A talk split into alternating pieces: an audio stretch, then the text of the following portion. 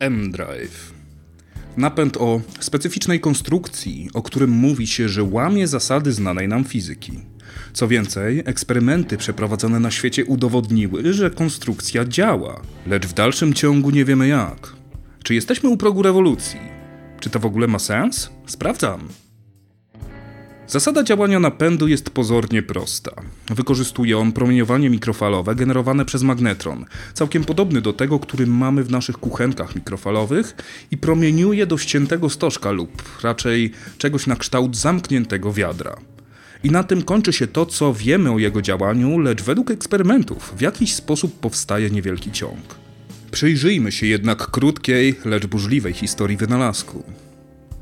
Jeżeli jesteś wynalazcą i jesteś przekonany, że twój wynalazek naprawdę działa i nie jest oszustwem, mam dla ciebie dobrą radę. Nigdy, przenigdy nie mów, że twoje odkrycie łamie prawa fizyki. Nawet jeśli ci się tak wydaje. Możesz przecież być za słaby z fizyki i przypadkiem wpaść na fajny pomysł. Nie wiedza to żaden wstyd. Jednak błąd ten popełnił Roger Scheuer, który właśnie tak opisał pierwszy pomysł na M-Drive w 1999 roku ponieważ w całej historii naszego świata nie dokonano ani jednego odkrycia, które łamałoby zasadę zachowania energii, więc i nikt przez długie lata nie potraktował poważnie kolejnego wynalazku podpartego tak absurdalnym stwierdzeniem. Pierwszy raz zrobiło się stosunkowo głośno o wynalazku w 2006 roku, kiedy to w New Scientist, piśmie popularno-naukowym, a więc skierowanym do zwykłego, ciekawskiego Kowalskiego, pojawił się artykuł mówiący o wynalazku łamiącym prawa fizyki. Serio, nie róbcie tego. Na New Scientist spadła natychmiast krytyka.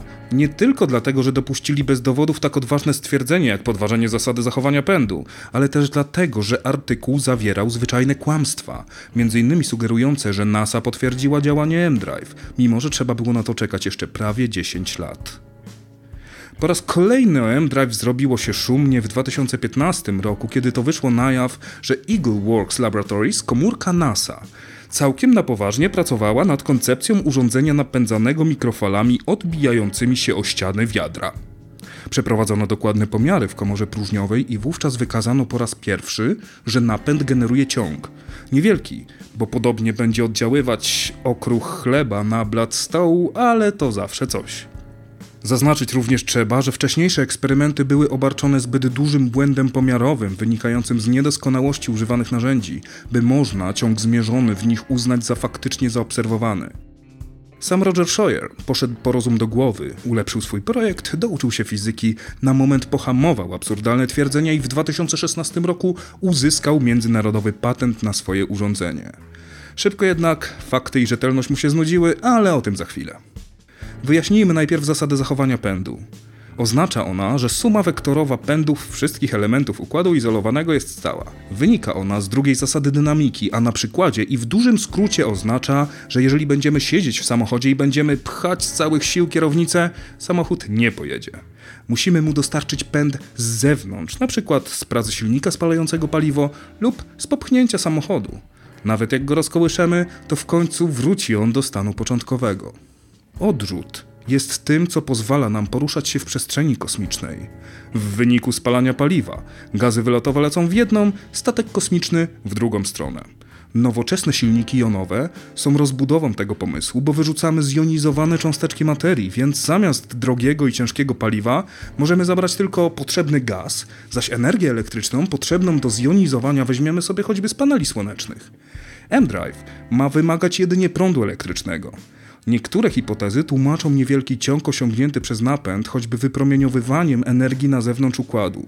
Fizyka zachowuje swoją czystość i elegancję, zjawisko wygląda na wyjaśnione. Nie ma tutaj niestety jednoznacznych odpowiedzi, ponieważ do osiągnięcia choć odrobiny ciągu musimy włożyć niemałą energię, co też utrudnia pomiary.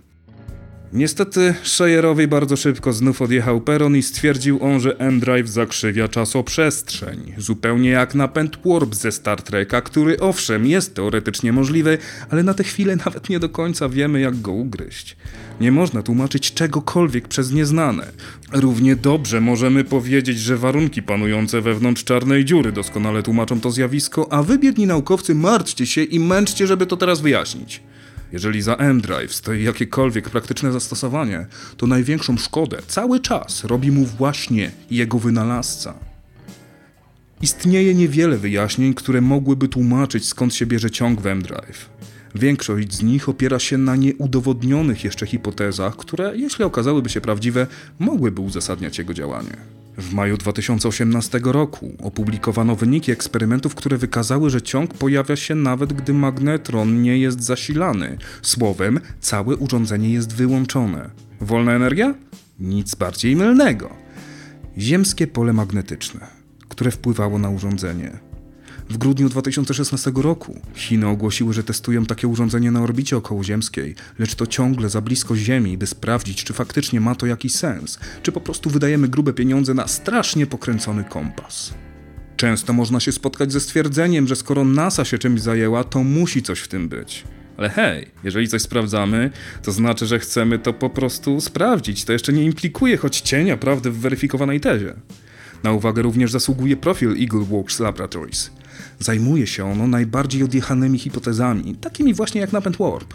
Oczywiście, nie znaczy to, że przedmioty badań Eagleworks nie mają jakichkolwiek podstaw teoretycznych, ale bardziej warto by je było nazwać jako niewykluczone, a nie prawdopodobne. I w końcu, zazwyczaj za przyznawaniem państwowych pieniędzy na badania naukowe stoją urzędnicy, a nie naukowcy. Stąd też inwestowanie w rozwiązania o wątpliwym sensie. Ale mimo wszystko udało się parę rzeczy zweryfikować. Dziś wiemy, że Rogerowi Shoneyowi, wynalazcy M-Drive, ufać nie możemy, bo już przynajmniej dwukrotnie popisał się albo niewiedzą, albo technobełkotem, albo mieszanką jednego i drugiego.